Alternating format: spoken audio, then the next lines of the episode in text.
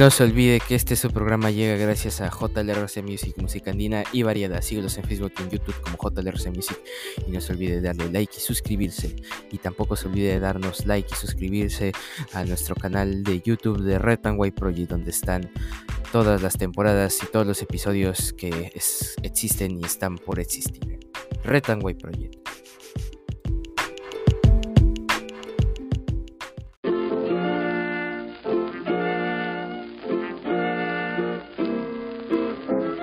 Muy buenas a todos, bienvenidos a este su programa Project. Mes morado el día de hoy, 14 de octubre del 2022. Estas son las principales portadas de los diarios de nuestra nación. El diario la República en portada buscan votos para aprobar la denuncia contra Castillo. En su comisión de acusaciones constitucionales, los niños serán determinantes en este proceso.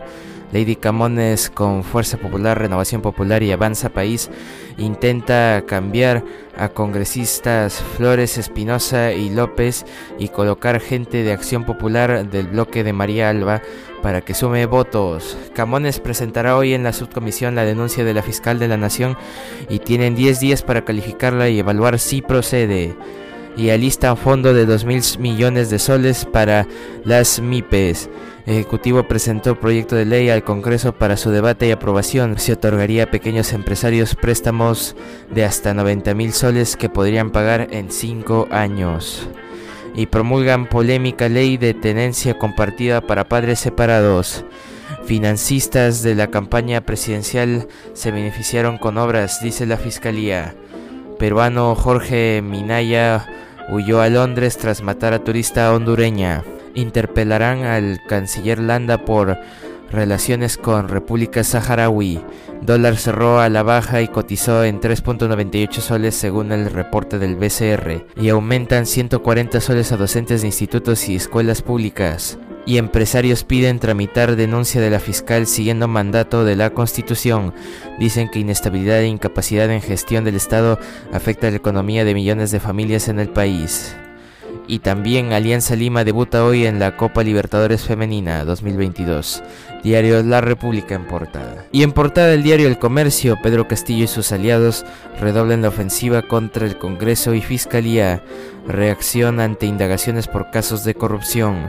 Mandatario y abogado Ananías Narro presentaron acción de amparo para impedir fiscalización y control político desde el Parlamento. En paralelo, legisladores Betsy Chávez, Guillermo Bermejo y otros apuntan contra la fiscal de la Nación con denuncias en varios frentes y también los niños se tienen que marchar. Según la tesis fiscal, actuaron como escudo de Pedro Castillo a cambio de la entrega de obras y puestos de trabajo en los sectores transporte y vivienda. Renuncia. Un sector de la militancia de Acción Popular exige que los representantes investigados por tráfico de influencias y organización criminal dejen la subcomisión de acusaciones constitucionales. Puntualmente Darwin Espinosa, Ilis López y Jorge Flores. También fue elaborado por el CPP. El comercio firma Decálogo de Principios para el Buen Periodismo, página 11 para los detalles. Y la economía de Estados Unidos hace prever que el dólar seguirá con su tendencia al alza, análisis del tipo de cambio en la página 8. Y en la unidad de investigación, funcionario de vivienda fue presionado para emitir informe a favor del DU 102 en la página 4 para los detalles. Y Roberto Sánchez tiene 34 llamadas con Bruno Pacheco. Registros en fechas claves. Lazos, el titular del Mincetur y el ex secretario de Palacio tuvieron comunicaciones constantes, incluso tras denuncia por, por los ascensos en las Fuerzas Armadas.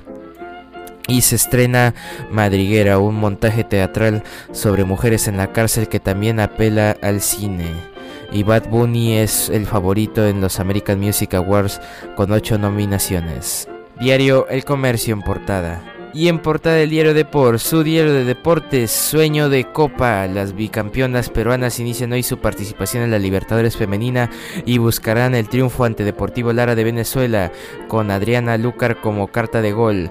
Las blanquiazules quieren superar lo hecho en la campaña del 2021 en la que llegaron a cuartos de final. Que no pare la alegría. Y dos oros más para el Perú.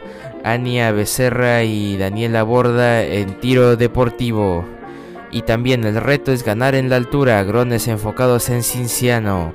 Diario de por en portada y faltan solo 37 días para el inicio del Mundial Qatar 2022.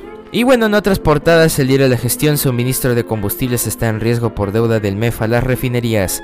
Se trata de pagos pendientes al Fondo de Estabilización de Combustibles que alcanza a Petroperú, Repsol y las importadoras.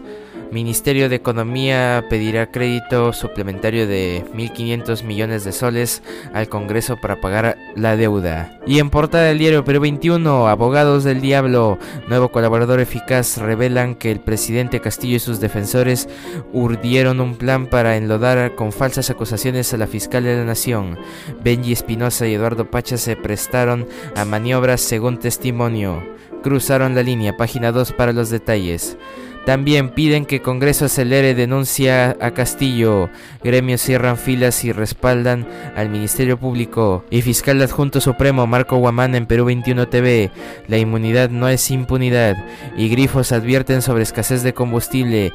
Y Petroperú no dice nada. Y no olvidar a los cómplices, aliados del gobierno defienden la corrupción. Página 5 para los detalles, Diario Perú 21.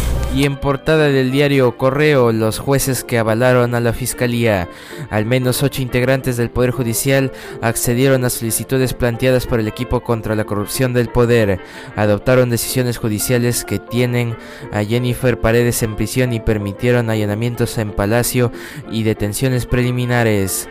Sus fallos echan por tierra la tesis del gobierno sobre una persecución política del Ministerio Público a cargo de Patricia Benavides y los jueces en cuestión son María Guillén Ledesma, Jorge Ramírez Niño de Guzmán, Víctor Zúñiga Urday, Raúl Justiniano Romero, Raúl Checley Soria, Johnny Gómez Balboa, Manuel Chuyo Zabaleta y Edgar Medina Salas. Y aprueban ley de tenencia compartida para separaciones de hecho, página 6.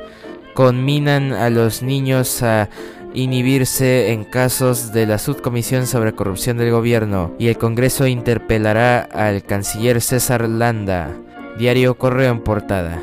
Y bueno, un día como hoy, 14 de octubre, es el ducentésimo octagésimo séptimo día del año del calendario gregoriano, el que todos conocemos, el que todos usamos. Y en el año 1066 en, en Inglaterra se libra la batalla de Hastings, Guillermo el Conquistador, último guerrero que invadió con éxito Inglaterra, se convertirá en rey dos meses después, el 25 de diciembre de este mismo año. En el año 1687 en Perú, un gran maremoto destruye parte de Lima y Callao. En el año 1905 en España se funda el Sevilla Fútbol Club. En el año 1944 en Grecia tropas británicas entran en Atenas. En el año 2005 el Sevilla Fútbol Club celebra su centenario de fundación. En el año 2010 en Países Bajos Mark Rutte se convierte en primer ministro. En el año 2014 el libro de los récords Guinness coloca a la República Dominicana como el país más peligroso para circular por carretera. Y en el año 2021 la selección paraguaya despide al director técnico argentino Eduardo Berizo debido a los malos resultados. Un día como hoy, 14 de octubre. Y bueno, actualmente el dólar cotiza 3.96 soles es un dólar y el Bitcoin cotiza 19.464.40 dólares estadounidenses, un Bitcoin. Y bueno, eso ha sido todo por hoy. Te invito a seguir nuestra página en Facebook de Retanway Predi de nuestro colaborador JLRC Music y a seguir escuchando nuestros episodios de lunes a viernes, semana tras semana. Eso ha sido todo por hoy. Retanway Project, cambio y fuera.